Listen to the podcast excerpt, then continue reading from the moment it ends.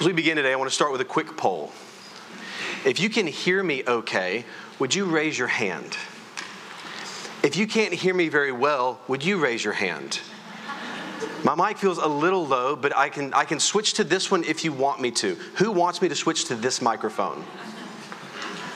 Okay, all right. The, the, the no hands have it. I will talk louder for the few that did raise your hands. Um, I am from Louisiana, and so we know how to raise our voice. Uh, and Charles Spurgeon used to preach without a microphone, so I can handle it. Um, so here we are. Exodus chapter 12. We're continuing our study through the book of Exodus as we get now to the Passover, to the final of the plagues, the 10th plague, the death of the firstborn. Uh, one of the things that marks us here at the church is we're expository teachers. What that means is the majority of time we're just walking verse by verse, chapter by chapter, book by book through the Bible. We want to, in essence, hold a microphone up to God and let Him speak to us. Now, that is our hope.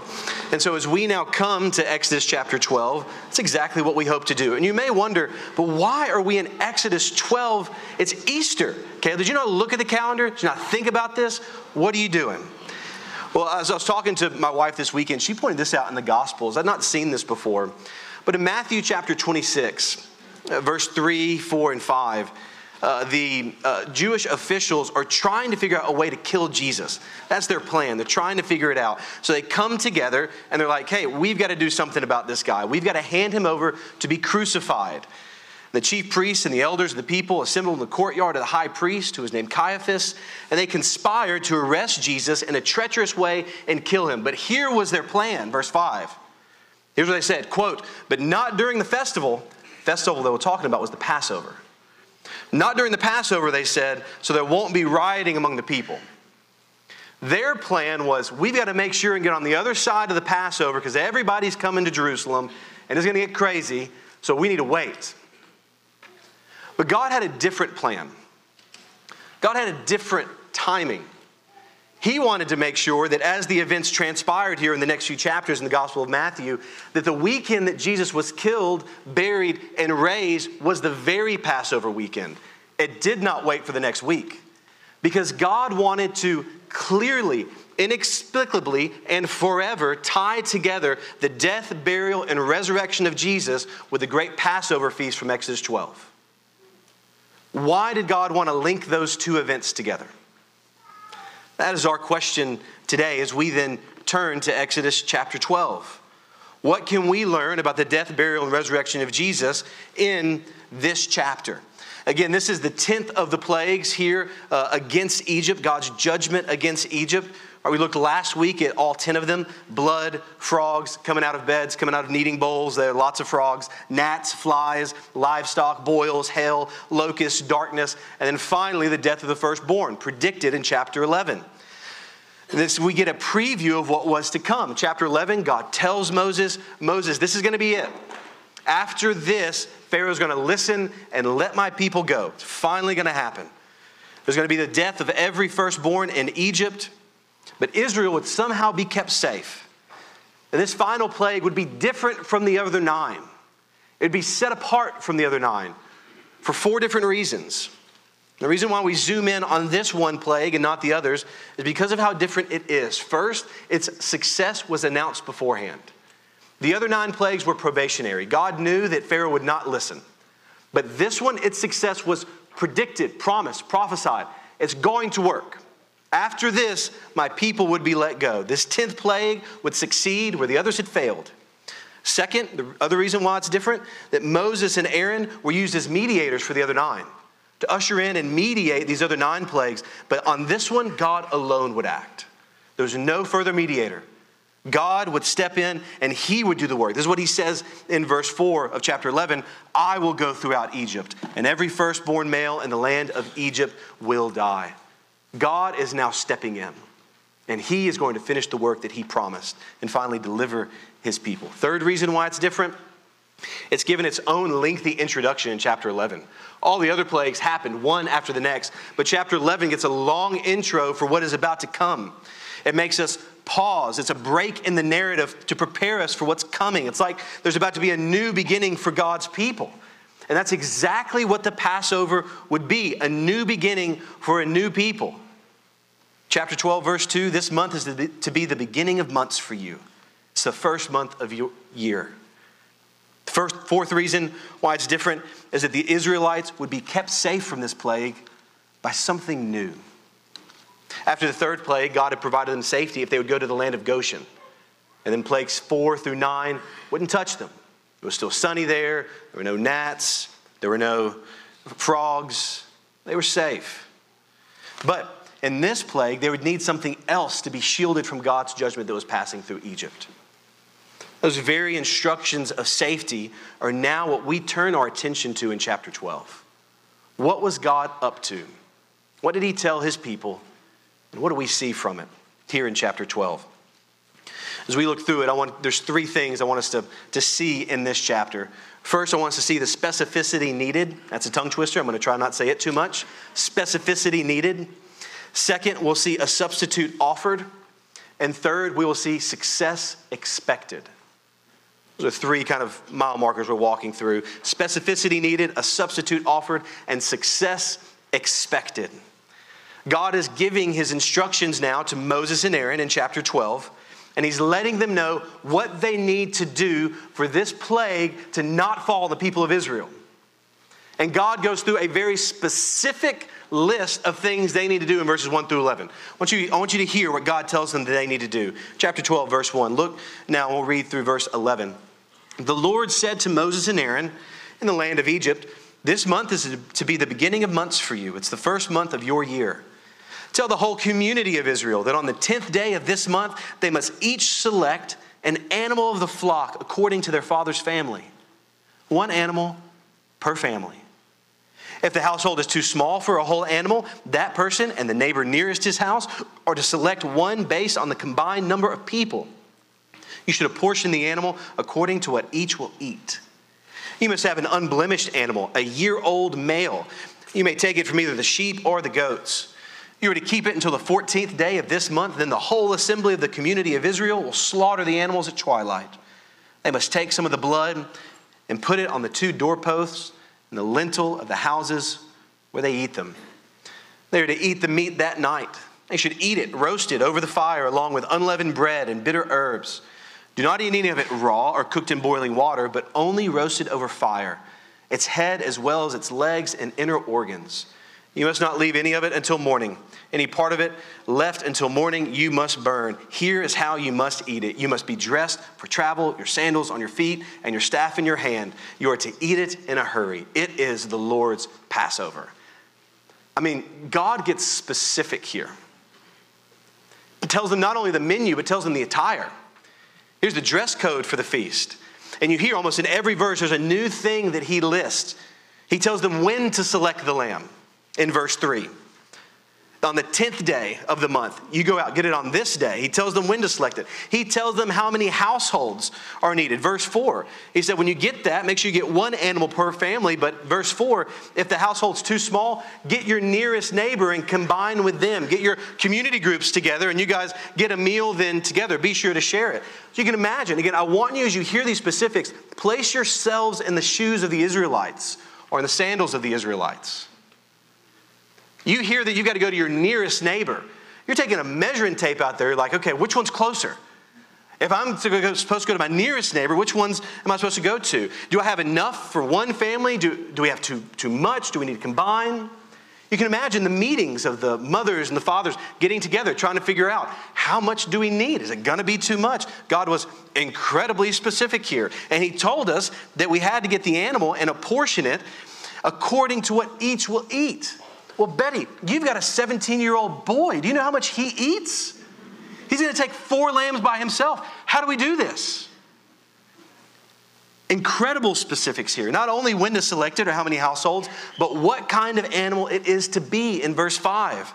It has to be unblemished, it has to be one year old. It can come from either sheep or the goats. And so you can imagine again, if you're the one sent out to inspect and find the sheep, the one to go and find the animal. You're inspecting this thing, looking under all around the fur. Is there any spot? Is there any blemish? Any defect? It's up to you whether or not you get a good lamb. If you get a bad one, well, you don't even want to think about what happens if you get a bad one. God is specific. Not only what kind of animal, but when to prepare the lamb for sacrifice. Verse 6 on the 14th day.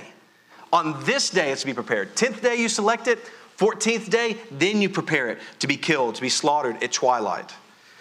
And he tells them what to do then when it's blood in verse 7. Take it and then paint it on your doorpost, on your lintel, there, on the entrance of the door. Put the blood there on each side and across the top. That and that alone is where you're supposed to apply the blood. Tells them then when to eat it in verse 8. Eat it at night. Tells them what to do with its meat, roasting it over an open fire. So I guess this is where the, the origination for the Christmas song came from. Chestnuts roasting on an open fire, uh, following the pattern here of a Passover lamb roasted over an open fire. Gives them the specific instruction don't boil it, don't eat it raw. If you have any leftover, he tells them what to do with the leftovers. No Tupperware is needed. Burn it all the next day. That's what you do with anything that's left. And then he tells them what to wear in verse 11. We'll get to that later on. But you hear how specific God cares about this meal. Why? Why is God so precise here? Well, instance, precision, specificity, and perfection we see are necessary for the sacrifice to be accepted. This instruction for a perfect sacrifice to be found runs right through not just Exodus 12, but through the rest of the sacrificial system. We see it over and over and over again the, the importance of finding an unblemished sacrifice. It then doesn't end, though, in the Old Testament as that thread continues to run right through into the Gospels, as we see Jesus then proclaimed as our perfect, spotless sacrifice. And so, just a spoiler alert everything in Exodus 12 is a big flashing neon sign to Jesus. All of it. I don't know if maybe you're like me. I grew up in the church, but the Old Testament was just like interesting stories. You, you hear it in coloring pages, hear it in children's church. But I like just go to the New Testament. That's like the more like applicable stuff. Old Testament was just like weird at times, didn't understand it, but some cool stories every now and then. Get to Judges. Boy, man, middle school boy Caleb loved the book of Judges. It's crazy. But what we see actually is the whole Old Testament isn't disjointed and just given for our entertainment. The whole Old Testament is pointing to and bearing witness about Jesus. This is how Jesus read the Old Testament. It's what he said in John chapter 5, Luke chapter 24, and we see perhaps no clearer chapter than this than Exodus 12 again, as the need for finding a perfect, blemish, uh, uh, unblemished sacrifice runs through the Old Testament sacrificial system and into Jesus. On that day, when he was inspected by Pilate almost 2,000 years ago, here was Pilate's conclusion in John 19 6. I find no guilt in him. There is no blemish on this one. He stands spotless. And so Jesus was prepared for sacrifice, like a lamb led to the slaughter, Isaiah 53 says. Do you know what day Jesus was prepared to be crucified? It was the 14th day of Passover. The exact day that God had told them specifically when to prepare the lamb was the day when Jesus was prepared for his sacrifice. And his sacrifice, like we see the sacrifice in Exodus 12, the lamb was given to be sufficient for all those that it was provided for the exact number of people it would suffice for. And what we see is that Jesus is the sacrifice that's sufficient for all those that hide under his blood. And he's not needed one every household, but he is sufficient for the sins of the world. And this image of Jesus being the unblemished lamb continues on into 1 Peter chapter 1. As he says, it's the precious blood of Christ that we are redeemed, like that of an unblemished and spotless lamb. Paul just cuts right to the heart of it in 1 Corinthians 5 7. And he said, Christ is our Passover lamb who has been sacrificed. Friends, Exodus chapter 12 is giving us categories for what Jesus will do for each one of us. And all the instruction, all the specificity, all the apparent micromanagement of God was to highlight this reality that all of it was meant to point us to a greater Passover lamb it was meant to make us feel the weight of finding a perfect sacrifice because the imperfect can die for their own sins, but only the perfect can bear the sins of another. Specifics were needed. But then we get to not just the specificities, but we see that a substitute is then offered. Once the lamb has been chosen, then a substitute was offered. We look at verses 12 and 13 in chapter 12. God tells them after laying out the instructions, He says, I will pass through the land of Egypt on that night and strike every firstborn male in the land of Egypt, both people and animals. I am the Lord.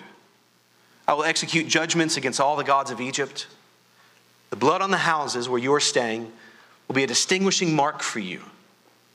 When I see the blood, I will pass over you.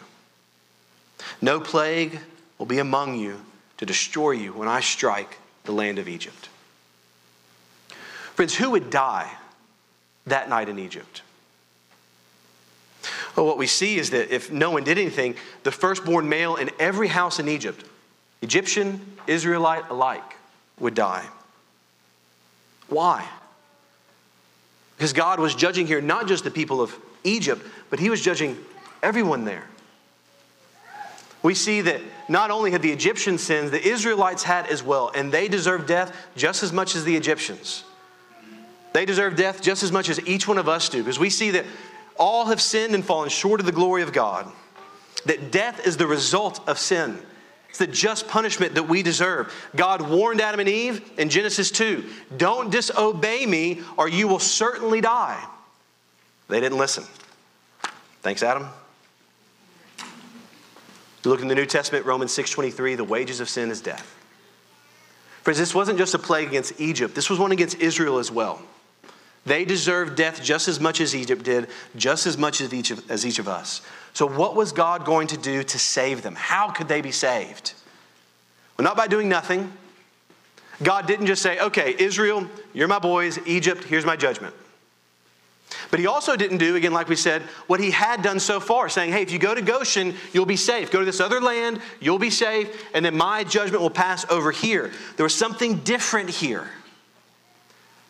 And what, what God wasn't going to do was say, hey, I'm going to judge each one of you individually, weigh your hearts, and see which one of you are good, you can live, whichever ones are bad, you'll then receive death. This is what the Egyptians had in their category for entering into the afterlife and experiencing life. One of their gods who guarded the afterlife was the god Ammit. And Ammit, in the process of entering into the afterlife and the Egyptian deities, was understood this final test to enter into life would go through what they called the weighing of the heart. They'd have scales out and would they be able to be worthy to pass into life? It was up to them and how they lived. On one scale, their heart. The other scale was a feather, which represented something Egyptian. Which one was going to weigh? If the heart was heavy, then Ammit would devour their heart and they would die forever. If their heart was light, they had been good, they could enter the afterlife. Is that what God was going to do here?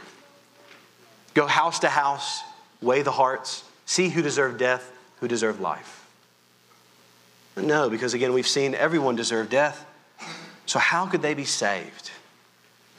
Friends, what we see is their salvation was dependent on a lamb and what they did with its blood.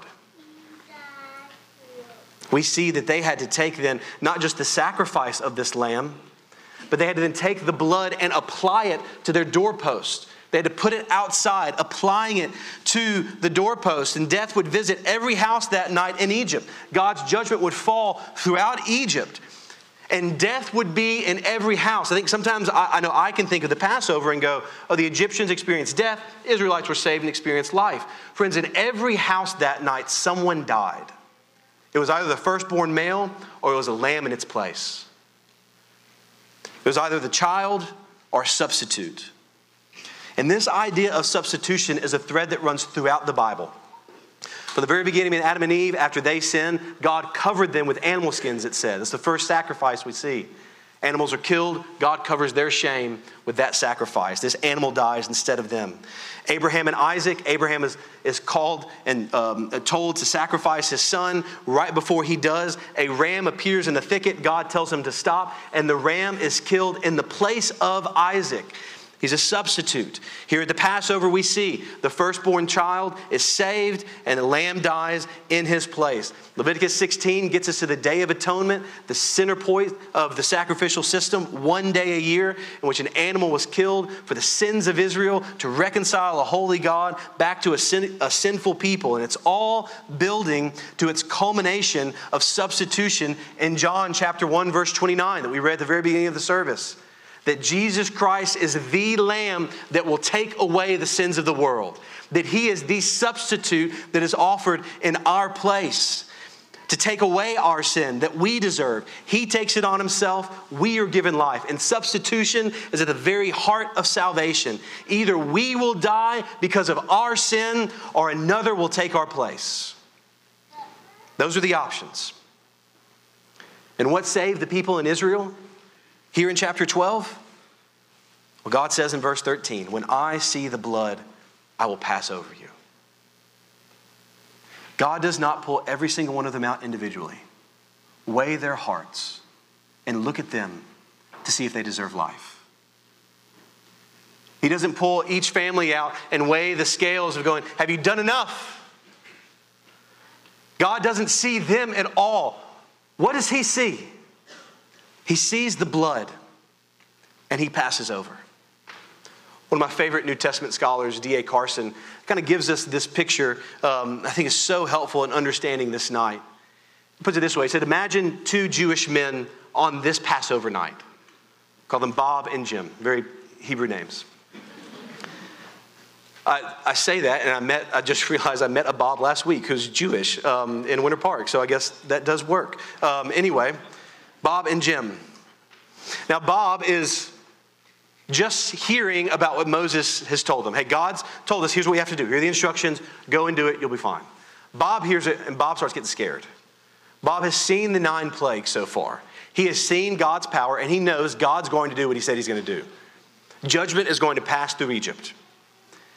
And he's worried that he's going to mess something up He's worried that maybe he won't be good enough to be able to put the blood up in just the right way. Maybe he's going to fail somewhere that's going to cause death to enter into his house. And he's shaking going through the meal with his family. Terrified as he then takes the blood and puts it above his post, hoping that he's done enough as he applies the blood to his door. He goes in that night to go to sleep, but he can't sleep a wink. Up all night, worried, afraid. Is death going to come into their house? He begins to hear the screams around the city.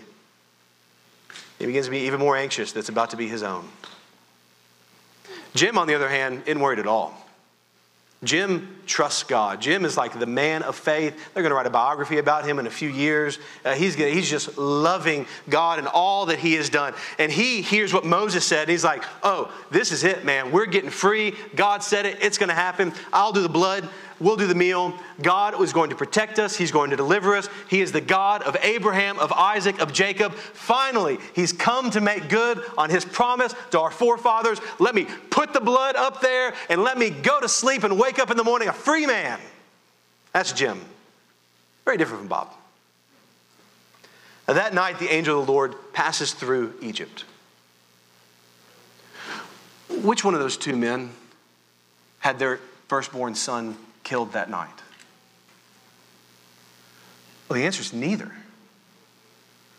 And friends, here's the point that D.A. Carson draws out there is that for the people in Israel, just as it is for us, what saves us is not the amount of our faith or the intensity of our faith, but the object of our faith. It is the blood of the Lamb applied to our hearts, and we hide behind it, knowing that we are not worthy, knowing that we do not deserve life, but we actually deserve death because of our active rebellion against a holy God. And yet, God, in His grace, has come to make a way and offer a substitute to die in our place, taking the punishment that we deserve, bearing the sins that I committed against God, and absorbing the wrath that was meant for me in my place, drinking that cup down to the very last drop, so that he can then say, It is finished. And the punishment that brought us peace was placed upon him. And we are given life.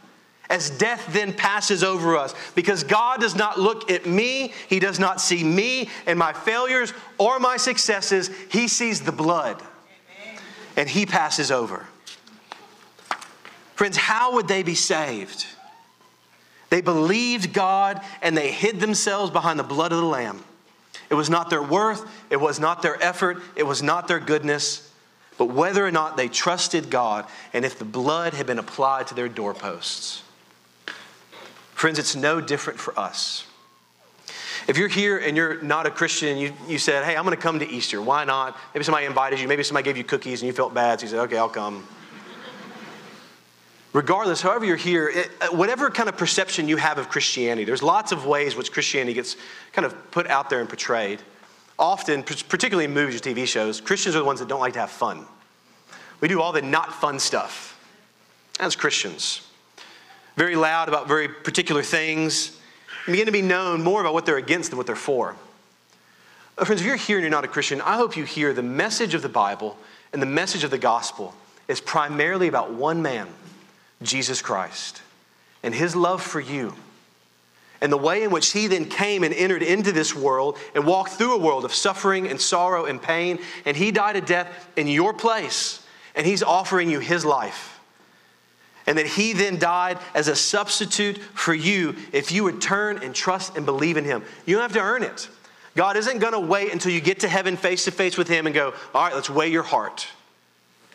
It's going to be whether or not we have trusted in him, if the blood of the Lamb has been applied to our hearts. Again, that's an image of just meaning do we believe and trust Jesus as the sacrifice for our sin? Will you trust God today? That nagging feeling of guilt in your heart is warning you about the judgment that you're going to face one day as you stand before your Creator. And no one else will stand beside you. It is you and the one who made you. Friends, don't ignore that feeling today because God has offered a way for you to be saved today, for you to be reconciled today, for that guilt and that sin to be dealt with forever, and forgiveness to be extended to you by the substitute that took your place. Will you trust God today and hide behind the blood of the Lamb? And if you do, then when He passes before you on that day of judgment, He will see the blood and He will pass over you. I love one hymn writer put it this way because a sinless Savior died, my sinful soul is counted free.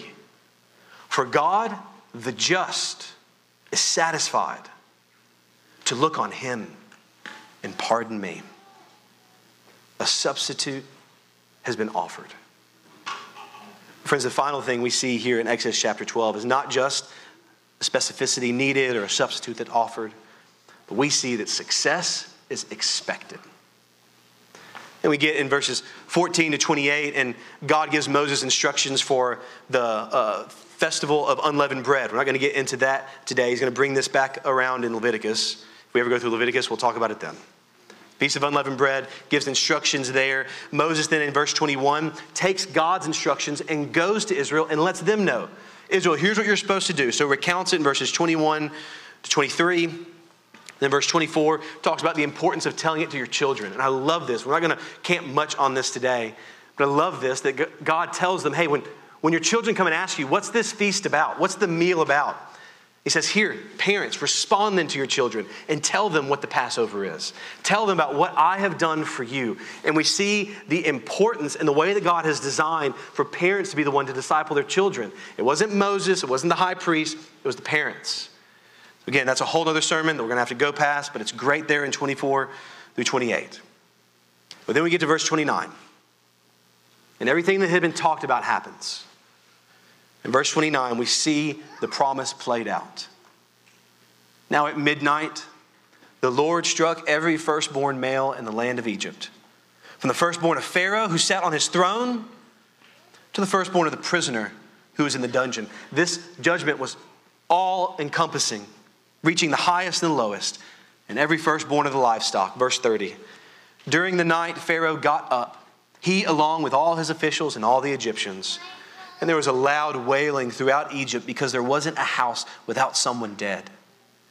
He summoned Moses and Aaron during the night, and he said, Get out immediately from among my people, both you and the Israelites, and go. Worship the Lord as you have said. Take even your flocks and your herds as you have asked, and leave. And also bless me. Friends, this is the story of the Exodus. As God makes good on what he had promised to free his people. It's not simply a story about the death of a sacrifice, but about the deliverance of a people. God purchased his people by the blood of the Lamb. They were his. And now in verses 31 and 32, success was accomplished. The people were freed. Pharaoh says, Go. But what I want us to see here is that success was not only accomplished, it was also expected. We see this because two different reasons. One, because of what God had promised. He's been saying since chapter 4 that after the death of the firstborn, my people will be free. Chapter 5, God puts it this way I will redeem you with an outstretched arm and great acts of judgment. I will take you as my people, and I will be your God. I'm going to deliver you. God promised it. Success was expected. But it was expected not only because of what God had promised, but because also what the people were wearing. I want to go back to what we read a little bit earlier in verse 11. Wasn't that an odd note to read? All the specifics about roasting and fire and eating and blood. And then you get to verse 11, and what does God say? Hey, also, by the way, be sure to wear chacos on your feet, take your staff in your hand, eat in a hurry, don't take your time. It's the Lord's Passover. Like, what in the world does that have to do with anything? Why is he telling them to wear sandals, to have their staff, to eat it in a hurry? I went to uh, Italy uh, in college on a mission trip. One of the things I loved about Italy is their lives revolved around the meal, around the table. And boy, their meals would last for hours. And there was seven courses, just one after the next. Like, I don't know where this is coming from, but here it is again. Hours they would revolve around the table. But God says, hey, don't be like the Italians, eat it in a hurry. I think that's what verse 11 says. Eat it in a hurry. Get it and go. Wear the sandals, have your staff. What does that mean? Well, friends, it's important to note uh, as we see uh, here in verse 11, again, they didn't have Nikes, they didn't have Columbia hiking boots. They had sandals. The sandals were worn whenever you were getting ready to go somewhere. When you're getting ready for travel, your staff you would have when you're going on a trip or going somewhere out, be able to have not only to help you, but also for protection and to be able to eat it in a hurry, to get it and to go. God is telling the people before the plague comes, hey, be ready because when you wake up in the morning, you're going to be a free people. And we've got a place to go. Whenever the people were dressed, ready for a journey, they were still slaves.